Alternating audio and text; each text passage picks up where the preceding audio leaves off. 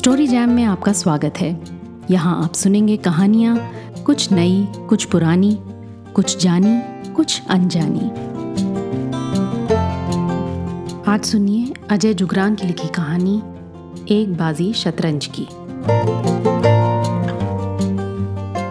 देहरादून में हमारे घर के दरवाजे से पचास साठ गज दूर, मेरे दादाजी के जीते जी, उनके कल्पित, इच्छित और खून पसीने से गढ़ित साझा पारिवारिक परिसर का एक बड़ा फाटक था।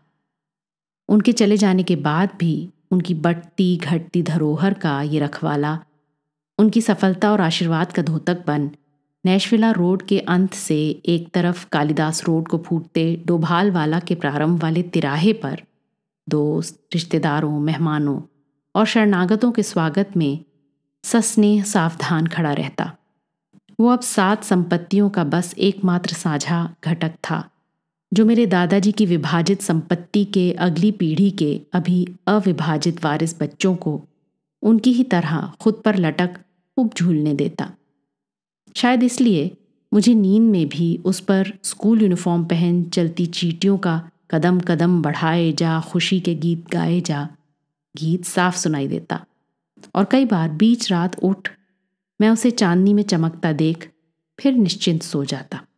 उस ठंडी धुंध भरी छुट्टी की सुबह भी हम सब एक बार फिर पिताजी के मॉर्निंग अलार्म यानी ट्रांजिस्टर पर बीबीसी रेडियो सिलोन की अनवरत साए साए और टाए टाए धुन सुन किसी तरह जग गए थे।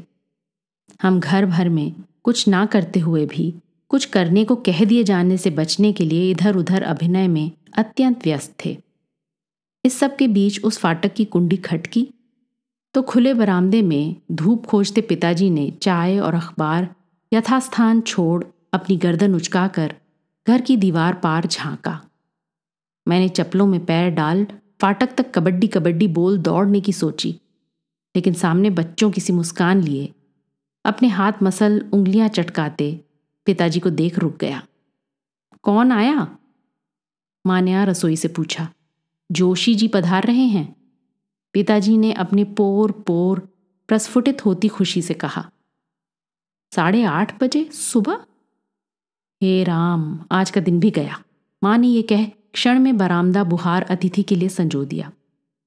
इधर कंधे पर एक छोटा झोला लटकाए, अपनी काली हरक्यूलीस साइकिल खींचते, पिताजी के शतरंज सखा, अभीष्ट चुरकीधारी जोशी जी कुछ गुनगुनाते हुए घर का अंदरूनी गेट खोल रात की ओस से भीगे आँगन में प्रविष्ट हुए। नमस्कार, पंडित जी, नमस्कार। भाभी जी, नमस्कार। मुँह से भाप छोड़ते जोशी जी ने अपनी साइकिल मयूर पंखी पेड़ के पास दीवार पर टिका, अपने स्वागत को सावधान खड़ी समिति के दोनों सदस्यों को हाथ जोड़ उनसे नज़र मिलाई। माँ ने इस चिर परिचित किंतु आज औचक आगंतुक के अभिवादन में हाथ जोड़ सर झुका आदर से कहा, नमस्कार भाई साहब, नमस्कार। नमस्कार, अहो भाग्य जोशी जी, आप आए, नमस्कार। पिताजी ने एक खुली मुस्कान बिखेर बड़े जोश से कहा। कुछ समय था पंडित जी, सो चला आया। जोशी जी ने बिना किसी के पूछे रविवार को इतनी सुबह अपने टपक पड़ने पर सफ़ाई दी। अच्छा किया जोशी जी, बहुत अच्छा किया। पिताजी ने कहा, मानो किसी बच्चे को नादान शैतानी के लिए उत्साहित कर रहे हों। बैठिए भाई साहब, लीजिए, अदरक की चाय पीजिए। माँ ने जोशी जी को चाय की प्याली पकड़ाते हुए कहा, वाह भाभी जी, वाह! जोशी जी ने प्याली दोनों हाथों से पकड़, अपनी नाक की सूक्ष्म आरती उतारी और फिर उसे दो तीन घूट में ही गटक कर कहा, आहा, अति उत्तम चाय। भाभी जी, आहा, अति उत्तम चाय! माँ प्यालियाँ ट्रे में रख रसोई को बढ़ी। अवसर देख पिताजी ने बिन टटोले जोशी जी की नब्स पकड़ी। चलिए जोशी जी हो जाए एक बाजी शतरंज की? क्यों नहीं, पंडित जी? आप बोले तो हम एक या दो को राज़ी हो जाएँ, जोशी जी बोले। फिर क्या था? पिताजी गौतकिया लगा दीवान पर, जोशी जी बड़ी कुर्सी के किनारे पर, शतरंज गोल मेज पर, सब यथा योग्य स्थान पर। और जोशी जी के ओम नमः शिवाय, ओम नमः शिवाय और कान छूने के साथ पहली बाजी शुरू हुई। शुरुआती तेज चालों के बाद चुस्त मोहरे कुछ धीमे हो गए और संवाद सुप्त सा हो गया। नाश्ता दबे पाँव आया। आलू की भरी रोटी पर घर का मक्खन, अचार, हरी चटनी और ढकी कटोरी में आटे, घी का खुशबूदार हलवा। हालाँकि गर्दन झुकाए दोनों खिलाड़ी बाजी पर नज़रें गड़ाए थे, हाथ धो दोनों अपने अपने दाएँ हाथ से नाश्ता करने लगे। एक गोल मेज, चौसठ चौकोरों वाली बिसात और उस पर फंसी हुई चालों पर चालें। तनाव में जोशी जी अपनी चोटी खींचते, पिताजी अपना माथा खुजाते और दोनों कभी कभी रोटी पर कटे मोहरों की चटनी लगाकर स्वाद से खा जाते। जैसे जैसे नाश्ता खत्म हुआ, बर्तन खुद ब खुद रसोई चले गए और हल्के गर्म पानी से इन बाजीबाजों के पंजे धुलवाए गए। अदरक की गरम गरम चाय रसोई से जाने कैसे उड़ कर आ सुस्त मोहरों में फिर फुर्ती डाल गई। और फिर अपनी ही एक चाल पर जोशी जी ने ज्यों ही त्रुटि पश्चात अभास में गर्दन हिलाई। पिताजी ने अपनी रानी की ताकत पर जोशी जी का एक प्यादा उड़ाते हुए कोमल किंतु निश्चिंत स्वर में शय कहा, फिर उन पर मनोवैज्ञानिक दबाव डालने या स्वयं उससे छूट जाने पर?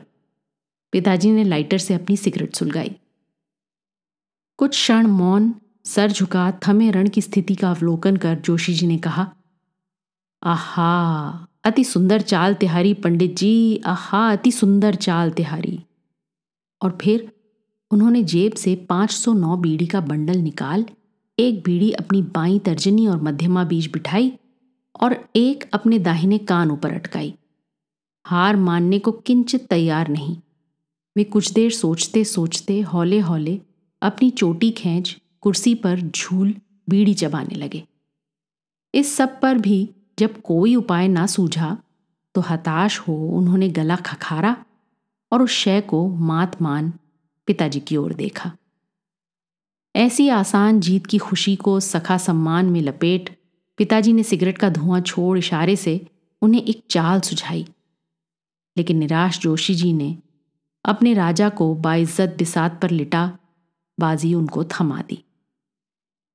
दो घंटे से ज़्यादा चले इस प्रातः प्रथम युद्ध से। ये महायोद्धा थके नहीं और जोशी जी ने खड़े हो अपनी घड़ी देख स्वांत सुखाए उद्घोषणा की। अभी समय है। और वे फिर बैठ गए, अड़दड़ कर वहीं कुर्सी पर। पिताजी जैसे ही शतरंज के धसक के पक्के गुलाम जीतने की चाह में बाजी पर बाजी खेलते रहे जोशी जी और अब दिन के भोजन पार छाने लगी शाम। इस बीच देहरादून में ठंड की शिकायत पर धूप धूप की शिकायत पर बादल, बादलों की शिकायत पर तेज हवा हवा के पहाड़ियों से टकराने पर दिन दोपहर ओलावृष्टि हो, इंद्रधनुष निकल आया और फिर सूरज बिन डूबे ही बादलों के पीछे सो गया। लेकिन हमारे शतरंज के सिपाही अपनी खंदकों से टस से मस ना हुए। पांचवी छठी बाजी के बीच का अंतराल था शायद। खाने से लौट जोशी जी शाम की दूसरी तीसरी चाय की प्याली अभी हाथ में ले ही रहे थे कि घर के दरवाजे से दूर फाटक की कुंडी खटकी। जोशी जी ने दीवार पार झांका तो सड़क पर उड़ती चीटियों से घिरी जलती बुझती पीली लाइट में देखा कि मेरे बराबर का एक लड़का उछल उछल कर फाटक खोलने की कोशिश कर रहा है। इस पर लगभग उखड़ती उखड़ती अटकी सांस पर वो बोले, हे भगवान, ये तो पिंटू है, मेरा बेटा क्या वजह है? फिर उन्होंने सामने दीवार पर लगी घड़ी देखी और अपना सर पकड़ बड़बड़ाए। हैं? साढ़े पाँच? अधर्म हो गया, पंडित जी, अधर्म हो गया। और ये कह वे धम्म से दीवान पर ढुलक गए। समय रुका। आत्मग्लानी से भरे पिताजी एकालाप विलाप विलीन जोशी जी के पास खड़े हो गए और माँ दौड़ी आई संध्या पूजन से उठकर। इस असमंजस में भी मैंने पिंटू को खेलने के लिए आँगन के बाहर रोका। पर उसका उतरा मुँह देख मैं उसे भीतर ले आया। वहाँ माँ के दिए प्रसाद के लड्डू पकौड़े पकड़ हम दोनों दीवार की जकड़ से चुपचाप खड़े सब देखने सुनने लगे। अरे मैं तो निकला था सवेरे लेने पिंटू की माँ की दवा। उसके दांत में पूरी रात बड़ा दर्द था। दुकान खुलने में अभी समय था तो आदतन पंडित जी आपके घर का रुख हुआ। सोचा एक बाजी शतरंज की खेल कर चक्कर लगा लूँगा। हाय भाभी जी, अब विमला क्या कहेगी? मैं क्या जवाब दूँगा? जोशी जी बोलते चले जा रहे थे। माँ पिताजी मुँह लटकाए, निशब्द, दोषी से दीवान पर असहाय पड़े जोशी जी के पास खड़े थे। स्थिति को गंभीर जान पिंटू ने साहस बटोरा और कहा, बाबा, मैं दवाई ले आया था। अम्मा अब ठीक है। बस, आपकी चिंता में उसने कुछ खाया नहीं है सुबह से। चलो, घर चलें, अब अंधेरा हो गया बाबा। बेटे की बात सुन, जोशी जी के प्राण में प्राण आए। दीवान से उठ खड़े हुए। चाय के दो घूंट पिए, साइकिल पकड़ी, पिंटू को बैठाया और फिर पिताजी को देख आँख घुमाकर बोले, वो रानी की ताकत पे घोड़े की ढाई हवाई शहचाल। अति सुंदर चाल तिहारी, पंडित जी, या हा हा हा हा, अति सुंदर चाल तिहारी। पंडित जी, जो आज बच गया तो पक्का फिर खेलेंगे। एक बाजी शतरंज की अगले इतवार। नमस्कार पंडित जी, नमस्कार भाभी, नमस्कार।